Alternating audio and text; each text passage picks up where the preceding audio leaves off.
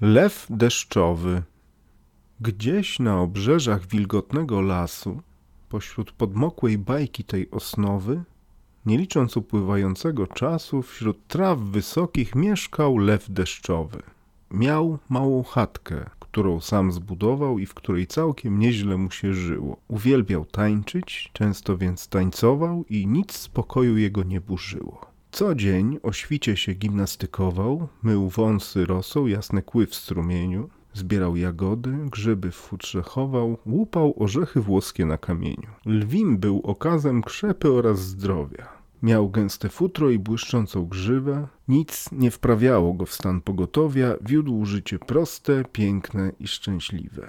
Deszczu nie lubił, choć lwem był deszczowym, bo mu przez dziury w dachu przeciekało który naprawiał drewnem kolorowym, co woń różaną piękną wydzielało. Często padało, więc nasz lew wytrwale gwoździe przybijał, otwory zalepiał, ciężar wytrzyma. Nie był pewny wcale, często pazury zatem w dach ów wczepiał. Pewnego razu, po drugim śniadaniu, kiedy się w słońcu leniwie wygrzewał i myślał właśnie mocno o drzemaniu, łapą zasłaniał usta, bo wciąż ziewał, usłyszał odgłos, jakby zdjęcie wieczka, chrobot i szelest, a potem szept cichy. Wstał więc i ujrzał małego człowieczka, a przestrach zdjął go doprawdy nielichy. Był to skrzat mały, postać niczym z bajki, zielony kubrak miał i długą czapkę, w dłoni swej pulchnej trzymał cybuch fajki, a miał niewielką, trzeba przyznać, łapkę. Lew nadal w szoku patrzył, nie dowierzał, stał jak słup soli, jak zaczarowany. Ni to się cofał, ni przed siebie zmierzał, skrzat stał spokojny i opanowany. Śle pozdrowienia, wielki lwie deszczowy. Zdjął czapkę z głowy i na pół ją złożył. Potem się skłonił niemal do połowy, czapkę z powrotem na głowę założył, z malutkiej torby, co ją miał przy pasie, wyjął pergamin i na lwa popatrzył. Lew zorientował się po dłuższym czasie. Na Liliputa całkiem się zapatrzył. Witam cię w moich skromnych leśnych progach, rzekł, lecz po cichu, wciąż onieśmielony. Co cię przywiodło po tych krętych drogach w nasze deszczowe i wilgotne strony? Jak ci na imię i czy spytać mogę, skąd jest ci znana lwów deszczowych mowa? Imię me Świtek, a do ciebie drogę wskazały na tym pergaminie słowa. Nasz ród języki wszystkich leśnych stworzeń przyswaja chętnie, z ogromną radością. Od śpiewnych ptaków po ostatni korzeń darzymy leśnych mieszkańców miłością.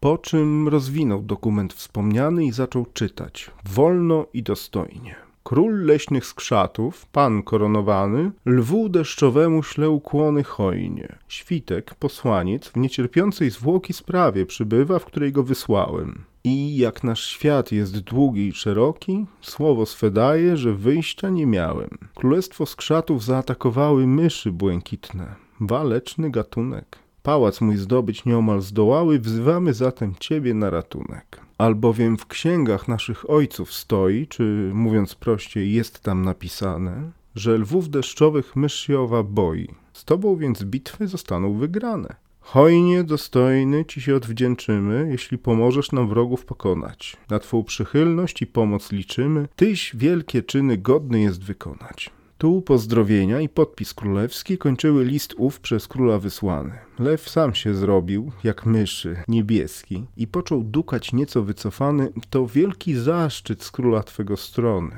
Patrząc na świdka, tak zaczynał mówić. Tym niemniej będziesz pewnie zaskoczony, bo będę musiał niestety odmówić. Wiodę spokojne i przyjemne życie, z nikim nie walczę, nikomu nie wadzę, spędzam w pokoju me dni w zachwycie, zatem na wojny nic wam nie poradzę. Miałbym ja walczyć i królestwa bronić? Ja? Co się lękam, czy nie spadnę z dachu? Już wolę raczej od ryzyka stronić. Nic więc nie zdziałasz tutaj drogi brachu. Świtek posmutniał i pergamin zwinął, głowę opuścił w czapce wygniecionej, wnet się pożegnał, gospodarza minął i zniknął w trawie bajecznie zielonej. Lew za nim krzyknął. Hej, zaczekaj, skrzacie. Może zbyt ostro cię potraktowałem. Skoro nadzieję we mnie pokładacie, zrobię co mogę. Sercem swym i ciałem. Skrzat ucieszony prędko pod dom wrócił, w imieniu króla zaczął też dziękować, przy tym melodię skoczną jakąś nucił, czapkę to wkładał, to chciał ją zdejmować. Powiedz mi, świtku, co ja muszę zrobić, by uratować wasze skrzacie skóry?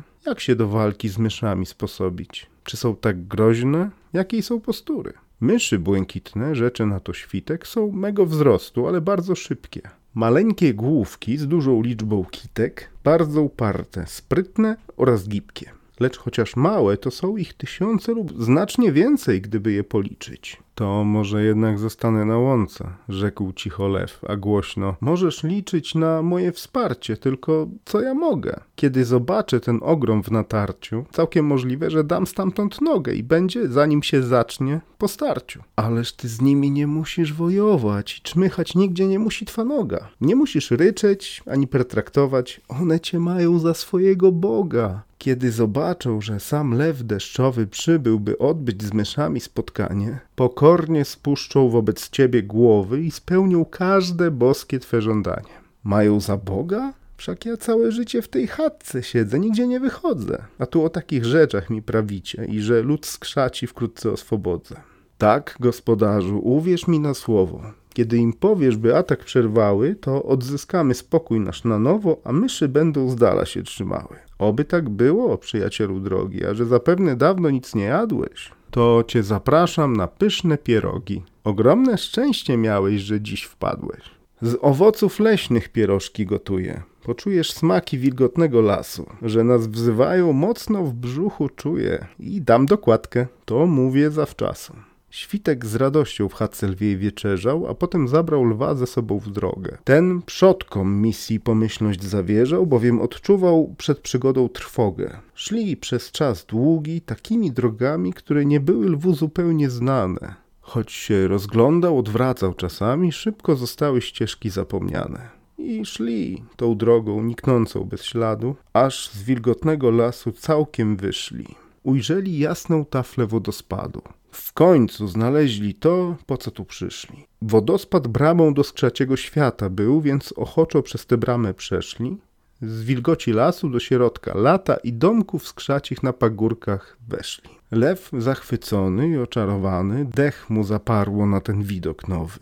Został przez króla skrzatów powitany i na spotkanie myszy był gotowy. Nasz przyjacielu, drogi lwie deszczowy, tak rzekł król skrzatów tuż po powitaniu. Nie wiem, jakimi mam dziękować słowy, że dziś nas wspierasz w nocnym wojowaniu. Nie my tę walkę wszakże zaczęliśmy.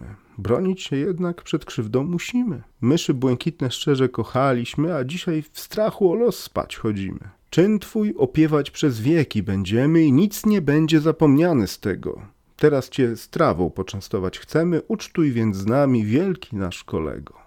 Lew całkiem chętnie przyjął zaproszenie i choć maleńkie porcje potraw były, docenił skrzacie przepyszne jedzenie i nabrał nieco otuchy i siły.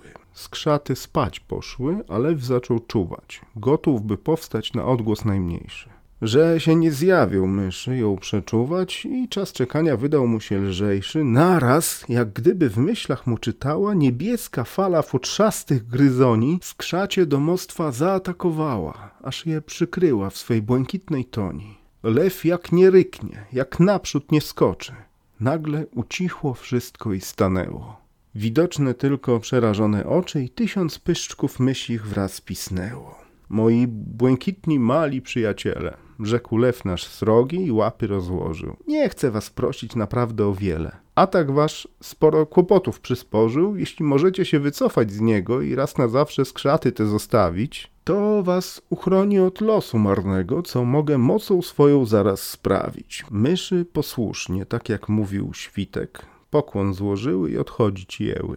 Całkiem bezgłośnie, nawet jeden listek nie spadł, a skrzaty cieszyć się poczęły. Lew stał zdziwiony swoją skutecznością, a także ryku mu nieznaną mocą. Śmiał się i tańczył, a swoją radością rozśmieszał skrzaty ciemną, skrzacią nocą.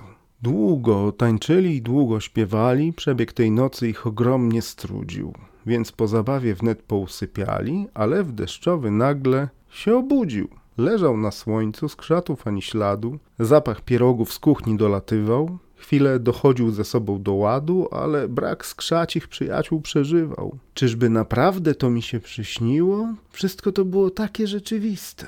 I lwu zwyczajnie przykro się zrobiło, choć miał wrażenie, może nieco mgliste, że był po drugiej wodospadu stronie, że myszy kornie pokłon mu oddały, że splotły skrzaty wokół ognia dłonie i że mu bardzo mocno dziękowały. Wstał, lecz nieomal upadł zadziwiony, gdy się odwrócił w stronę swojej chatki. Dach lśnił nowością. Nie był odnowiony, nie było na nim ani jednej łatki. Ściany dom pięknie miał pomalowane, w oknach wstawione zaś nowiutkie szyby, trawa skoszona, wszystko wyrównane i to się działo wcale nie na niby. Pod stopą dostrzegł jakiś kształt podłużny, z którego sterczał zestaw różnych nitek. Czapka to była, co ją skrzat usłużny zgubił z rozmysłem. Stary, dobry świtek. Lew więc już wiedział, że nic snem nie było, że przeżył cudną, bajkową przygodę.